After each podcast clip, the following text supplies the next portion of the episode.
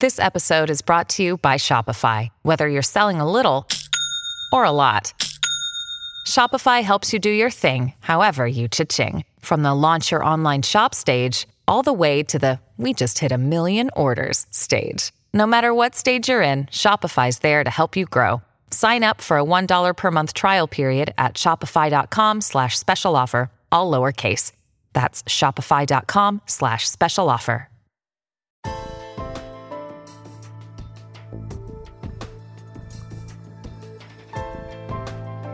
Hi, and welcome to New Books in Genocide Studies, part of the New Books Network of podcasts. My name is Kelly McFall from Newman University, and I'm the host of the show. This week, I'm thrilled to welcome David Gaunt to the show. David is Professor Emeritus at Södertörn University in Sweden and has written widely about genocide in Eastern Europe and the Middle East. In particular, he's one of the few people in the world who can claim to have studied the mass violence against the Assyrian, Syriac, and Chaldean peoples of the Ottoman Empire. His first book on the subject, titled Massacres, Resistance, Protectors Muslim Christian Relations in Eastern Anatolia in World War I, was a path breaking investigation of the subject. He's followed that book with an edited volume that examines this violence from a variety of perspectives.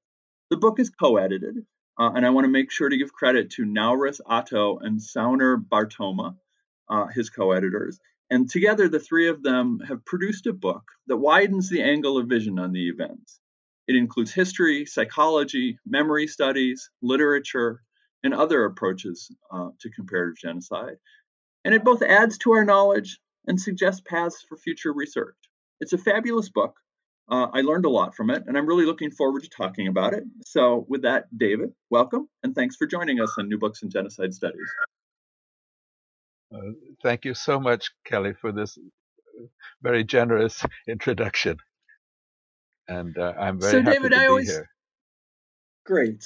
I, I, I always ask um, guests to start the interview by saying a little bit about themselves. So, so help us understand who you are and how you ended up um, becoming interested in the subject?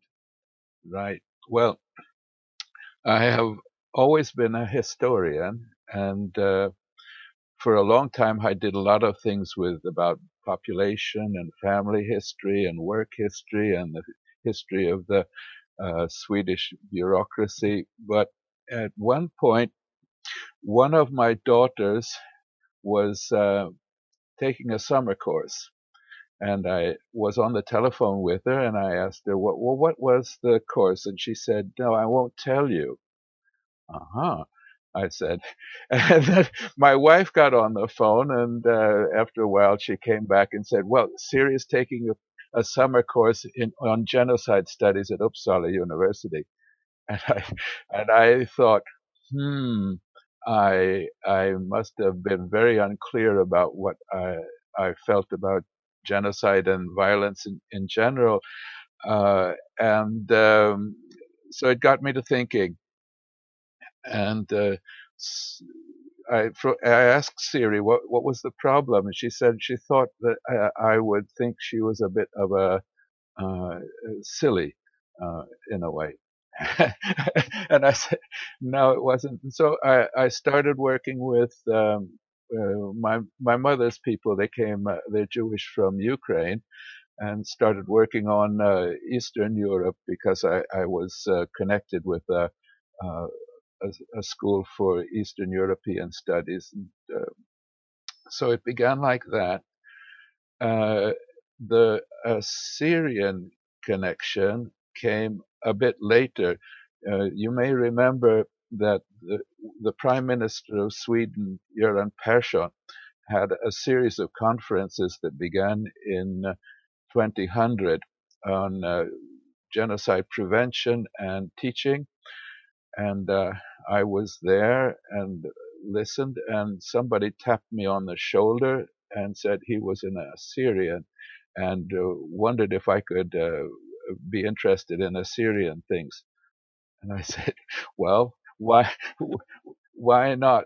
Uh, because well, my university, uh, it turns out, on uh, it, which is new, uh, is smack in the middle of one of the largest diasporas of Assyrian peoples in the world. uh, and uh, so it didn't seem like a, such a silly idea to to work with the, the Assyrian uh, problems. They had difficulties, of course, like anyone who connected with the Ottoman Empire, with the Turkish uh, diplomats who were working here in Stockholm. Uh, and uh, they needed uh, someone who would represent their case. And uh, so I started reading whatever they gave me. And after a while, uh, I could see that this was really very much like the Jewish Holocaust. And uh, the way things were um, the, the, the brutality, the political uh, manipulations, the administrative and policiera uh, things. So um, uh, I became bitten, uh, we would say, and uh, in the end, I ended up writing a book about it with the, with their help, uh, the Assyrian community helped me a lot, like uh, translating books from Arabic or Syriac into actually Swedish, uh, and then uh, finding things from libraries in Turkey that were um, not possible to actually get uh, from rather secretive places. And uh, we had a network extending from Australia to the Middle East uh, who were working with getting me documents and uh, information. It was uh, quite remarkable, actually. Some of the most reliable uh, of my informants worked as grossists in, uh, well, no, the, the, the wholesalers in the fruit and vegetable markets that's an amazing story. Well, I don't know that I've ever heard an origin story like that before.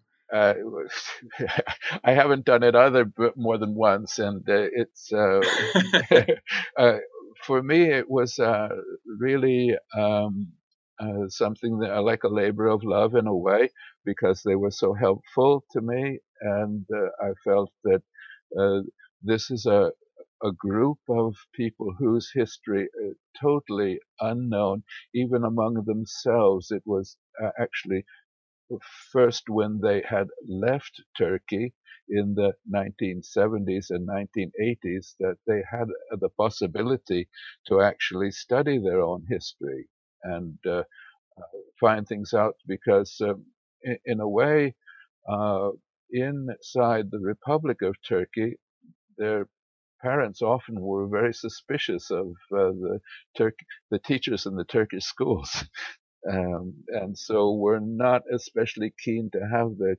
children go to school. And so, uh, but uh, in in 1980 there was a coup in uh, Turkey, and a lot of um, uh, the first stu- Assyrian students were actually in university were very politicized and they came to Sweden and to Germany. And they began talking about this, what they called Sayfo, the year of the sword, uh, having to do with the genocide, and made it as part of um, the identity of um, their peoples and uh, uh, working politically, especially on this question the recognition by other governments. That is. So, so this subject was largely unknown, at least in the West. How how did people respond to that first book? Mm. Uh, well, I lost a few friends, uh, in in the meaning that uh, my informants um, would give me some kind of information and documentation, and then it turned out that there were many sides to the same question. And so, uh, so I, I, I, when the book was translated into Turkish, I put in a footnote about what an event that happened in the town of Midyat, uh, which is probably the only totally Assyrian city in the Ottoman Empire. Uh, and um, and then I got a telephone call from someone in Minneapolis, I think, and said, "I have read your book. It is terrible. Uh, my my ancestor did not die in that way, and he was loyal to the Assyrian peoples, and and so I changed in the Turkish translation uh, that um, well there are two sides to this story.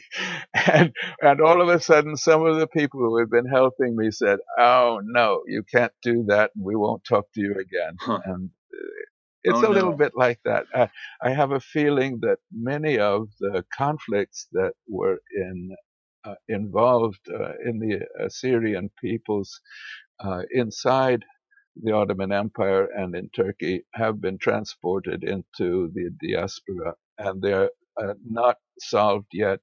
Uh, my co-editor, Naures Atto, she's written an entire dissertation about the uh, identity conflicts in the diaspora between those who will call themselves Assyrian and those who refuse to call themselves Assyrian, though they belong to the same, what we would call ethnic religious group. Uh, and so uh, I, I've learned by making a lot of mistakes. Well, that's maybe a good opportunity to ask you if you can briefly, Naures and, and Soner, they're not with us, um, Soner. Uh, maybe you could introduce them just a little bit. Well, Naures is um, uh, a linguist and a religious uh, uh, researcher, now based in Cambridge, but her dissertation was at Leiden in the Netherlands. Um, and uh, she work, is working now uh, wi- very closely with the Yazidi question. And, uh, uh, Assyrians and Yazidis have the the same sort of background and this living in the same place and being non-Muslim. So, uh, and uh, Soner is a political scientist now, I think, based in Berlin, uh, and um, he's he grew up in Turkey and had had been asked by the HDP uh, political party, the one that is pro-Kurdish, uh, to be their Assyrian uh, candidate at one time, but he, he, he felt he could not go back to Turkey uh, and uh, stay out of jail. So, so now he's working as a political scientist. So let's turn to the book. Uh, and I know that this is a subject that many people don't know much about. So, um, so maybe you could say a little bit about, just as a, a way of introducing this, um, what happened? Who who are who are the peoples uh, you've referred to? The Assyrians, Syriac, and Chaldeans. Where did they live? Um, and what happened to them in this period in and around the First World War?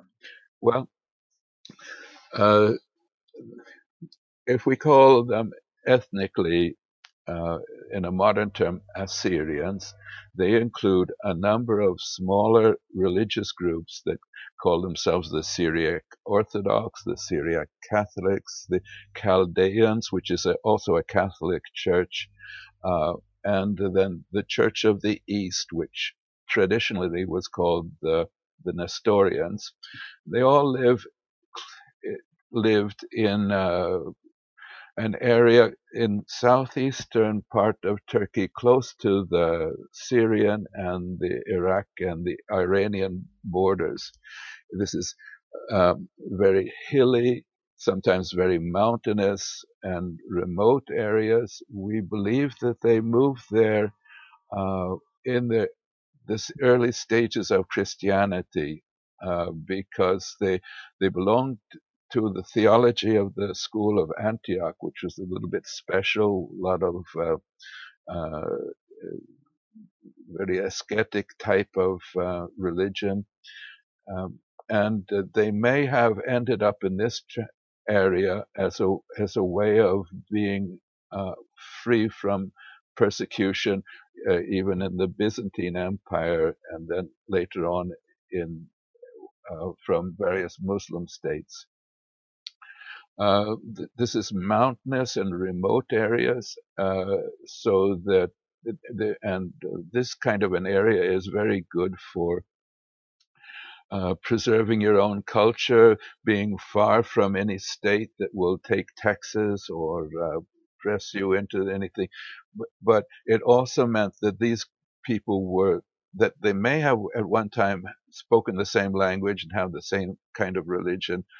They separated and they had little contact with each other and even uh, were not just rivals but actually could be hating each other and uh, uh, but they were all uh, what we would say they are Christian in in basically. Uh, and the religious aspect of their identity is the most important one.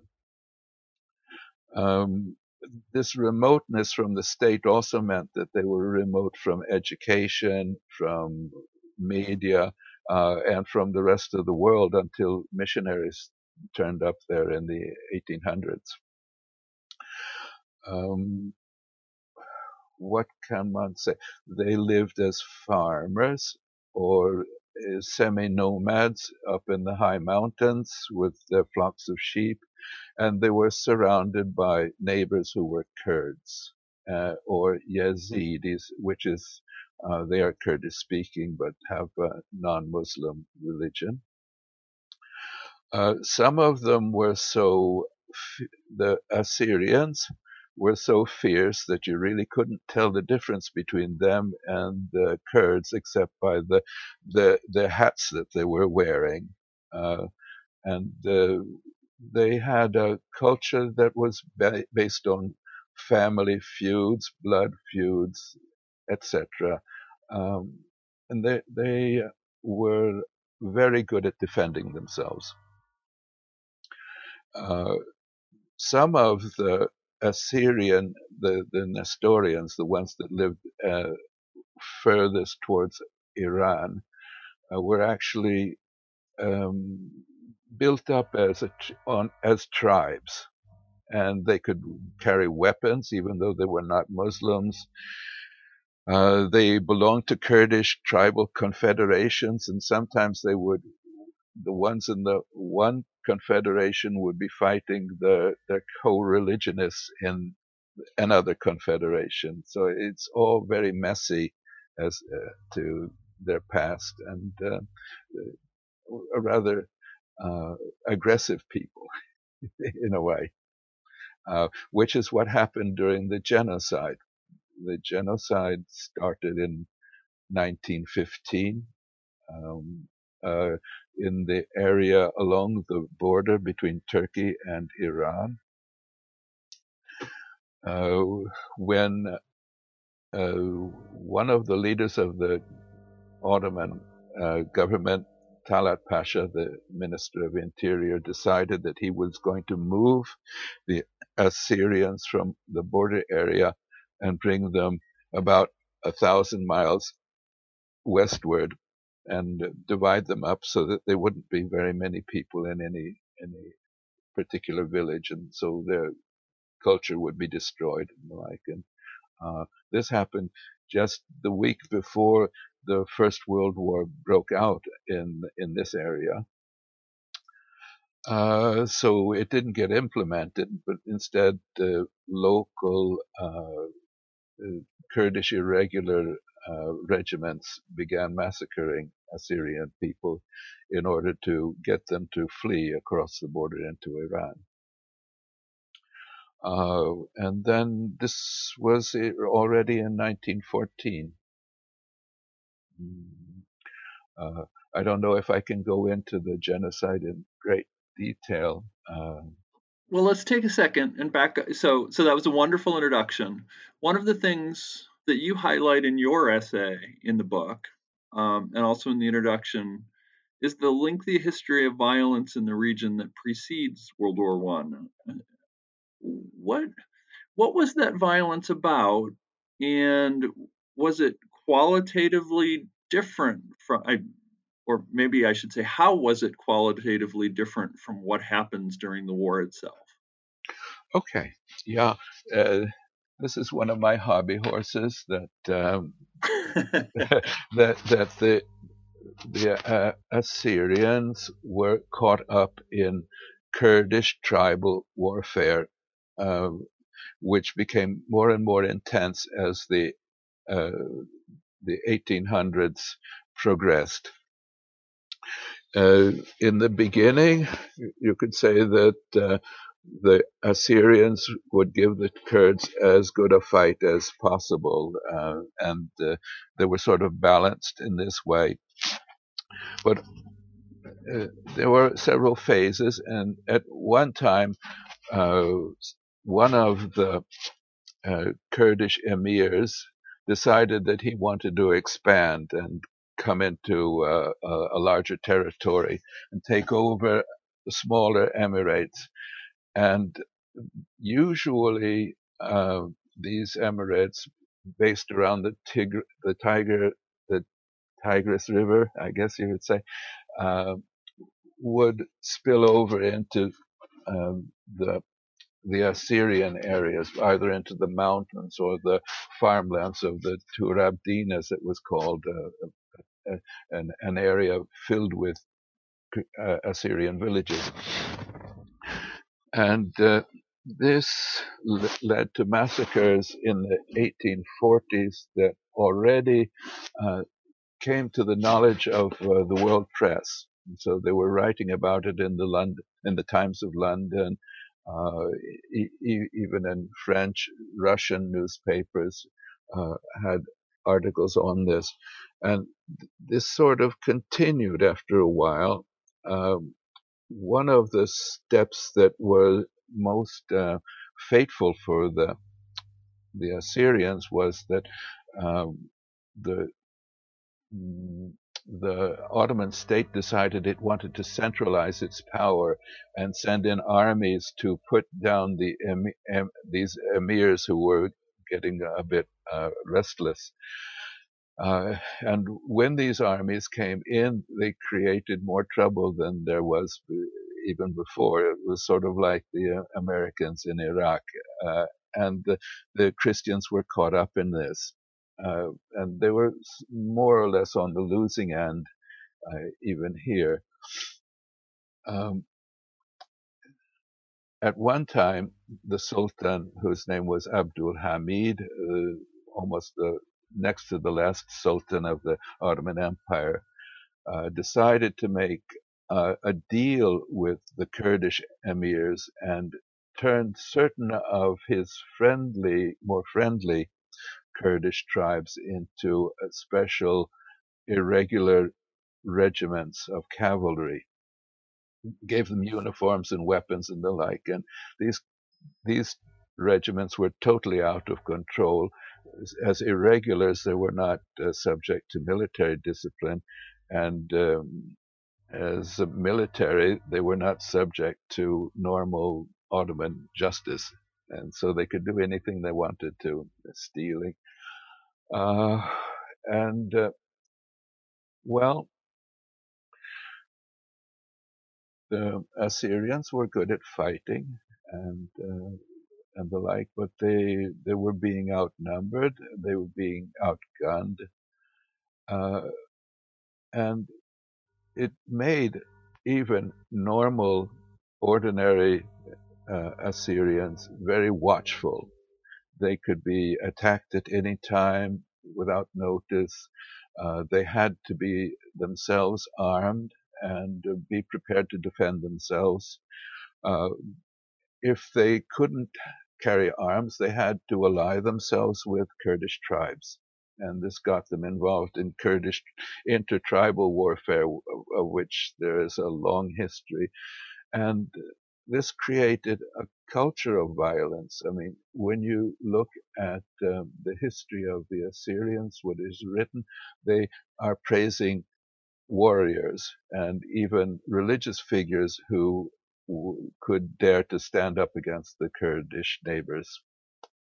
The like so, uh, the the whole um, it, it was like a powder keg. Uh, now, what happens that makes a difference during the uh, First World War is that the state actually supports the Kurdish and local people in their fights uh, and grudges against the Christian peoples. Uh, this didn't occur previously. Usually the the Kurds would try and eliminate the Christians. There were also imams who had an extremely uh, negative view of uh, the Christians, uh, but the state would try to help them, preserve them, send an army or, uh, send soldiers. Uh, this did not happen during World War One. Instead, they encouraged the Kurds to do this. And even if the Kurdish leader said that, no, no, these are our Christians, we will try and defend them uh, against these other guys. Uh, but uh, we've always defended them. No, no, no, the state said, uh, we will punish you if you do that. And that did happen. Uh, the state would organize even uh, special task forces that would go and uh, um, uh, and, and massacre villages. Uh, there were episodes in which Kurdish bandits, which were already banished, uh, would get an, a pardon in case they would participate in the killings. And uh, uh, th- this was more than an explosive; it was really a catastrophe. So you make a, a point in the book of explaining why you believe genocide is the right term for these events. Can can you run through that for the listeners? Why, why is why is this genocide? Okay, uh, all right. Uh, I'm taking as uh, my mm, starting point that genocide is an activity that is politically determined and is a made by a government against a, a minority that is identifiable for religious or, or linguistic purposes, uh, and trying to eradicate them as much as possible. Uh, the genocide starts with an order that comes from Talat Pasha, uh, the Minister of Interior, uh, on the 26th of October 1914 that the Assyrians would be moved from their homes and sent to Ankara or Konya or other places in the interior of Turkey. Uh, and then uh, it ends on the 25th of December 1915 with uh, a new order from Talat Pasha saying that no, uh, what we have done against the Assyrians up to now, we must stop. But by that time, uh, an estimated 250,000 uh, Assyrians of the various religious groups had been killed, either murdered or died in uh, hardship or disease. Uh, and it's said to be about half of the original population. Uh, so we have orders coming from above. We can see how the governors in the various provinces organized uh, killing, uh, had administ- administrative personnel who refused to participate in the uh, killing removed and replaced by those who were willing to to uh, execute these uh, plans. Uh, we can see that all the deportations and the death marches are organized by the chiefs of police, uh, political uh, personalities from the uh, the various political organizations were involved, and uh, uh, and sometimes when there was resistance, as the Assyrians did do, you would send the um, the Ottoman army to actually kill the uh, and remove people. Uh, so in this way, it, it's totally different. The political aspect is uh, massive, uh, which is why I would call it a genocide rather than simply massacres, and not uh, unfortunate incidents or something like that. And it you cannot, as the uh, Turkish state has for a long time said that no, these were Kurdish tribes who were out of control who were doing this, but there is so much evidence that is not just the Kurdish tribes um, who are involved. Yeah, and I want to come back to that because I there's a couple essays in your book about the Turkish uh, response in in the past decades, and I want to make sure we get a chance to talk about that. Most most people, if they know something about the Ottoman Empire and mass violence in the war, they're going to think about the violence against Armenians. So, so how does this violence compare with that directed against the Armenians? And does the Ottoman is this a distinction that the Ottoman government makes, or does the Ottoman government lump the Armenians and the Assyrians together? No, uh, this is the most complicated aspect of it all. Uh, it it would seem that in the beginning, uh, the that the the Ottoman state was only interested in the Armenians eh, because they were politically organized. They had a revolutionary movement and were very effective and uh, had a great network. Um, the Assyrians lived sort of in a different geographic area, uh, were not political, and uh, had no revolutionary movement at all to speak of. So it, it would seem to be on the local initiative that if you lived in a province where there weren't very many Armenians, but there were Assyrians there, you, you would attack them. Uh, for many people, many people in Kurdish would say that this was uh, a firman an fela, that would that is to say, an order from the Sultan to kill uh, Christians, uh, fella being uh, the word for Christians, and you would do this indiscriminately. Uh, and the political administrations of, say, in Diyarbakir and Bitlis and in Van uh, uh, cooperated in this as local initiative because you wanted to take over property. You also had a religious personality saying that it is a good thing to kill uh, non-Muslims uh, and the like. But uh, we we cannot see actually how it came that Assyrians were mixed up with the Armenians.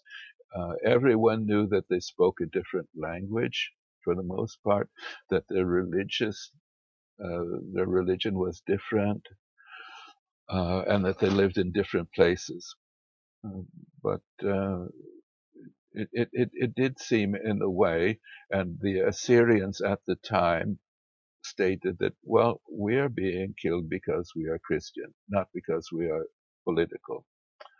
Uh, and I, I, we can't get much further than that. So, so let me follow up on on that last comment because I'm intrigued by how how the victims understood what was happening to them. Did they see this as something distinctly different from what their parents and grandparents experienced? Um, did they understand genocide as a word didn't exist? Did they understand this as an attempt to eliminate a people? How, what's your sense of how people suffering from this violence experienced it? In general, uh, in genocide, the victims themselves actually don't know what's going on.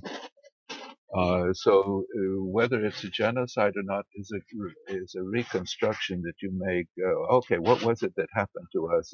Was it so systematic? Was it? Uh, and we have a, a, number of people who were writing diaries or chronicles at the same time.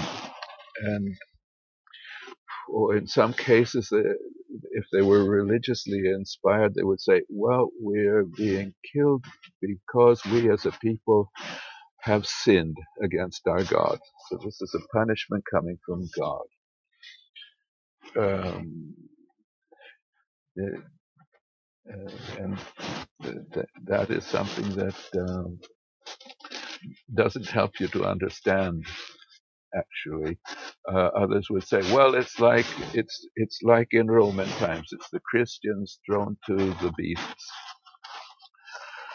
uh, and uh, the, they usually did not know very much about politics. Uh, they could say something like, "Well, the Sultan has ordered this to happen."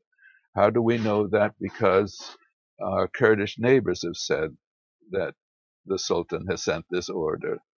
Uh-huh. Uh, so in the beginning, they had no term for this. Uh, the term Sayfo, this year of the sword, is something that has come up in the last uh, 30 to 40 years. Uh, and that's a word that was usually used for any kind of massacre. Now it's become Sayfo with a big S, the Sayfo. Otherwise, it's uh, there are many words for massacre, for deportations, and the like that uh, Shabo Talay in our book uh, was writing about how, how people were using that. Um, hmm.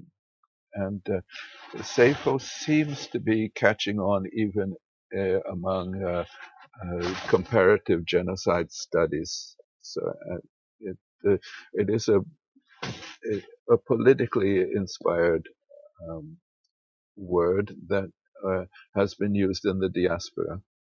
One of the distinctive aspects of this violence uh, is that it doesn't end in 19. How, how does how does the extension of violence in the Ottoman Empire as a whole shape the violence against the Christians, and, and when does it stop? Oh, well, uh, uh, it stops uh, in a geographic area that we know of as Tur Abdin, that is the uh, area around the market town of Midyat, which was about the only enclave of um, uh, Christian Assyrians uh, that existed in the uh, Republic of Turkey after the uh, deportations and the genocide. Uh, it it ends in the 1970s, 80s. Uh, then it is not state directed, but it is directed by uh, against Assyrians um, individually or in groups. Uh, the, for instance, uh, small buses with people being taken to churches or to town would be surrounded and uh, the people killed, or individual leaders would be picked off uh, one by one. Uh, and this contributed to the exodus of uh, the Assyrian Christians from the area in the 1970s, 1980s, taking advantage of that Germany had this program for a Gastarbeiter. Uh, so they would be coming to Germany and then to Holland and to Sweden uh, in in a wave. And now there are oh, only a few hundred left. Uh, and their description is that the genocide never stopped; it just continued. And this is their view um, we can also say that the Syrian Orthodox Church, which was based in Mardin, a rather big town in southern Turkey, uh, tried to make an accommodation with the, new government of Turkey, uh, Kemal Ataturk and the like, uh, uh, saying that no, well, the genocide didn't happen to us. so we're okay. We we love Turks. We love the new government. They were thrown out anyway in 1924 and uh, ended up in Syria. Uh, and the, the, we don't really know why uh, Ataturk did this, um, uh, other than it it's uh, some kind of a primitive feeling that a nation, a new nation, needs to be homogeneous, which was okay, pretty common at that period of time. It's also not Nazi time. Um, uh, uh, so, and uh, locally, people were um, killing uh, prominent Assyrians who were known to have led a resistance. and the like. So the more prominent you were, the greater the risk was that you would be picked off and shot. Um, it, it's it's really a terrible thing. It's it's a it's a terrible thing that it never got uh, uh, settled up, and that the Turkish state's uh, police system, which otherwise is rather well known for being effective, did not stop this violence. You referred earlier to uh, to Turkey's um, consistent insistence that there was no genocide against Christian peoples during the war. Um, and and there's a couple essays in the book outlining why and how the Turkish government has tried to deny that the events that you're writing about constitute genocide. What what is the motive for the Turk? What do you see as the motive for the Turkish government, and and what arguments does the government use uh, in in their effort to deny this? this is also a difficult question because we're trying to figure out why they are denying something that actually actually happened, and where there is a, a multitude of um, uh, documentation in the Ottoman archives themselves. Uh, it, seems that they have painted themselves in a corner by denying over such a long period of time that after a while the denial is simply a continuation of the denial, uh, and you don't have to have a new argument inside this. Um, uh, there's an interesting book by Fatma Müge Göcek uh, on Turkish denialism. It started already in the 1700s. That uh, w- when uh, an accusation that uh, they had been um, there had been systematic killings of non-Muslims and saying that no, no, it hadn't happened. Uh, uh, I think it, it's getting less and less aggressive, this denialism.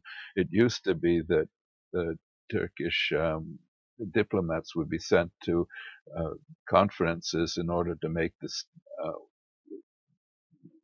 make a, a, a counter statement, um, and uh, they've ceased doing that.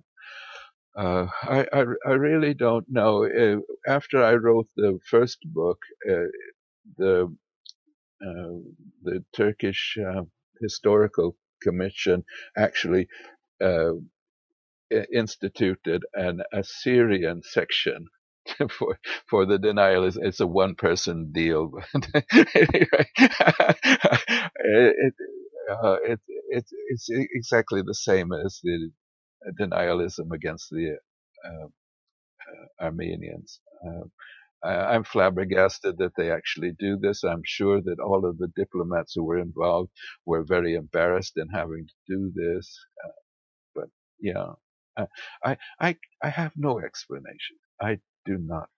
Well, some broader questions about this. Um, how does how does what we now know about these events and this genocide does this change at all our understanding of the broader nature of the Ottoman regime, of the Committee of Union and Progress, of of what is how does this shape our understanding of the broader context? Well, I mean, you can write the history of Turkey without even mentioning genocide at all. Uh, on the other hand, uh, this, if you take the genocide as something central, something that was um, uh, being built up throughout the 1800s to 1915 and then beyond, then it's something else. Uh, the one uh, uh, Turkey described in its history as a progressive thing um, without genocide is a story of successes. If you bring in all of these massacres and the um, the treatment of the minorities, including the Yazidis, uh, then it's not a story of success. It's a story of um, cyclical uh, uh, abuse of people and uh, a very harsh regime that uh, goes has some liberal aspects sometimes, but rather harsh uh, in its essence. Uh, whether the one or the other is actually the more truthful, I wouldn't say, but the Assyrians would definitely say that their uh, persecution has been long term and ongoing. And um, and I should say, and we don't have time to talk about it in this interview, but one of the essays in the volume is about the uh, long term impact, uh, both on people who survived the massacres, but also on the second and third generation. And that's a it's well worth looking at that essay in terms of thinking about the, the long term impact of this violence. Let me flip the, the past question around then. What is looking at the genocide against the Assyrian people? What does this add to our understanding, broad, broadly to our understanding of mass violence and genocide? Uh, it, it gives us a case uh, to consider when doing uh, uh, work with uh, comparing genocides with each other. The problem with the genocide comparison thing is that we haven't had very many actual genocides, uh, but this is one more. Uh, it is one that is difficult in a way because it is not politically motivated. It, it is sort of like the situation of the Roma who died during the Nazi uh, Holocaust, uh, although Hitler never said a word about them. Uh, that's on the one side. The other side is the difficult question is that the Assyrians put up a lot of um, resistance, and when they had a chance, they took bloody revenge uh, on the, the those he, they thought were the perpetrators. Uh, and uh, this means that we have a situation where we can't really portray the Assyrians as innocent victims, uh, which we usually like to do uh, in a genocide narrative. Uh, here we have a, a, group that is just as fierce or as uh, those who have attacked them. That's an, an interesting thing, and uh, genocide usually cannot work with something like that.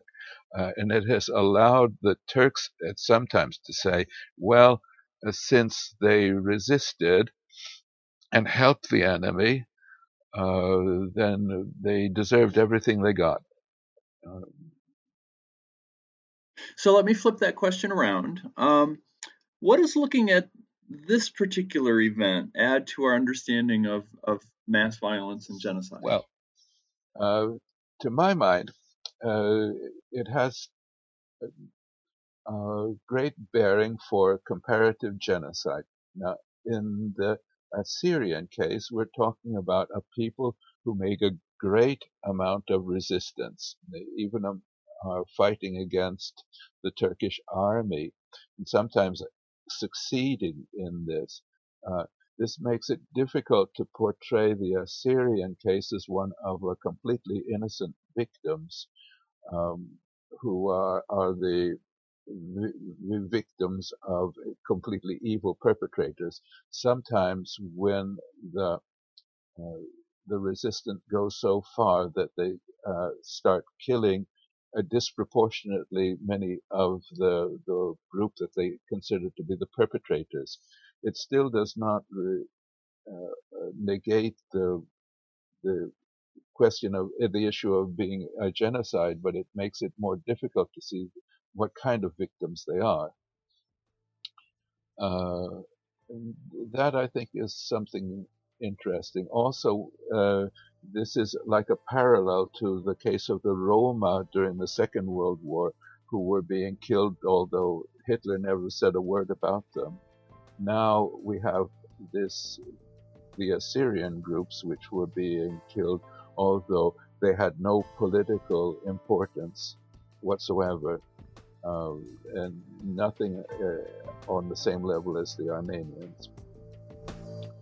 So, is this a secondary genocide, or what is it?